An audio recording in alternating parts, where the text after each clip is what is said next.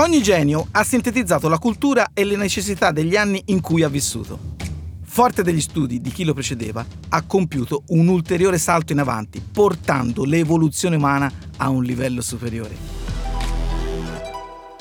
Io sono Simone Terreni, imprenditore digitale.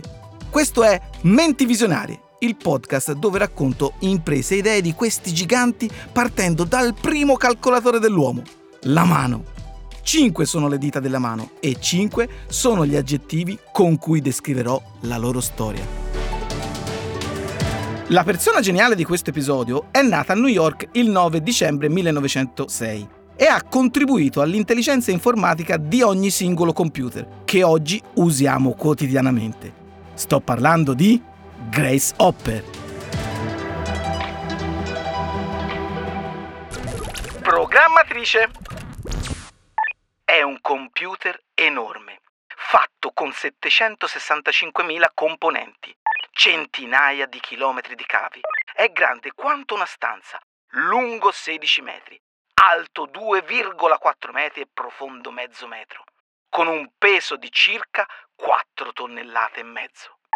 È uno dei primi computer della storia. Si tratta del potente Aiken IBM, l'Automatic Sequence Controlled Calculator, Mark I, detto più semplicemente Mark I. Il Mark I serve per calcolare le gittate dei missili ed usa le schede perforate. Siamo nel 1943, durante la Seconda Guerra Mondiale. A 39 anni, Grace Hopper si arruola nella Marina americana e viene inviata ad Harvard per lavorare proprio al Mark I, il tenente di marina Grace Hopper è la sua prima programmatrice. Militare. Grace Hopper conosce così bene il Mark I che ne scrive il manuale di programmazione, considerato ancora oggi una sorta di Bibbia dei computer. Finito questo lavoro, diviene capitano di marina. Poi la Hopper si dedica completamente al Mark II. Ogni essere umano deve trasformare le informazioni in notizie o conoscenze.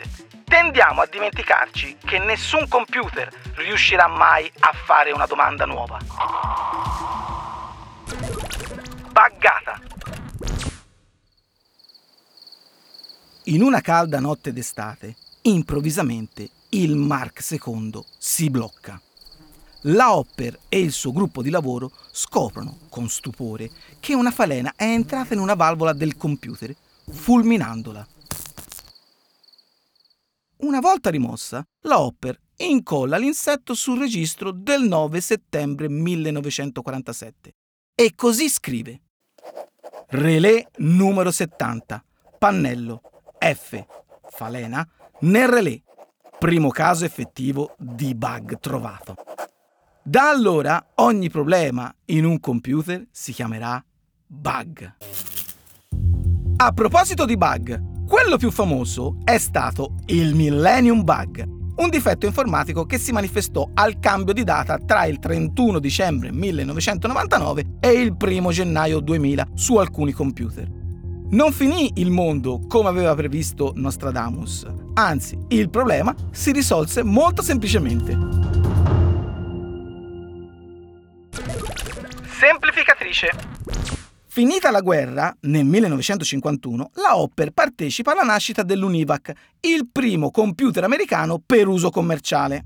Ha la brillante idea di creare dei sottoprogrammi che sono di un uso più frequente, in modo tale da creare delle scorciatoie che abbreviano di gran lunga il lavoro standard di programmazione.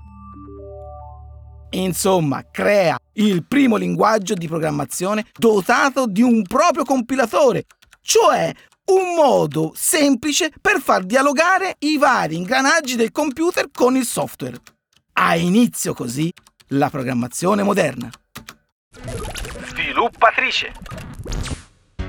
Nel 1959 il Pentagono chiama la Hopper a creare un nuovo linguaggio di programmazione per usi commerciali.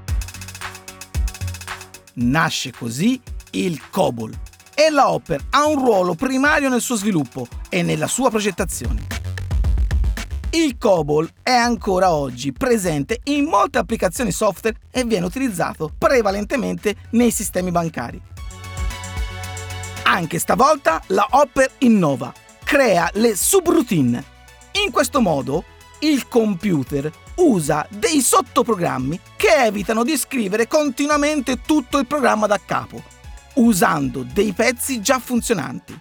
Un'innovazione pazzesca per l'informatica. Grace Hopper si congeda a 79 anni con il grado di ammiraglio commodoro della Marina. Muore ad Arlington negli Stati Uniti il 1 gennaio 1992. Grazie a nonna Cobol, oggi usare i computer è più facile.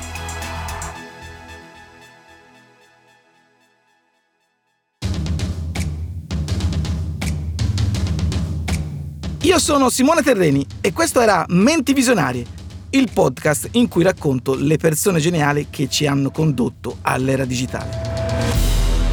L'adattamento audio è di Francesco Marchi, il fonico di studio e sound designer è Antonio Mezzadra, la produzione è di Voice.fm.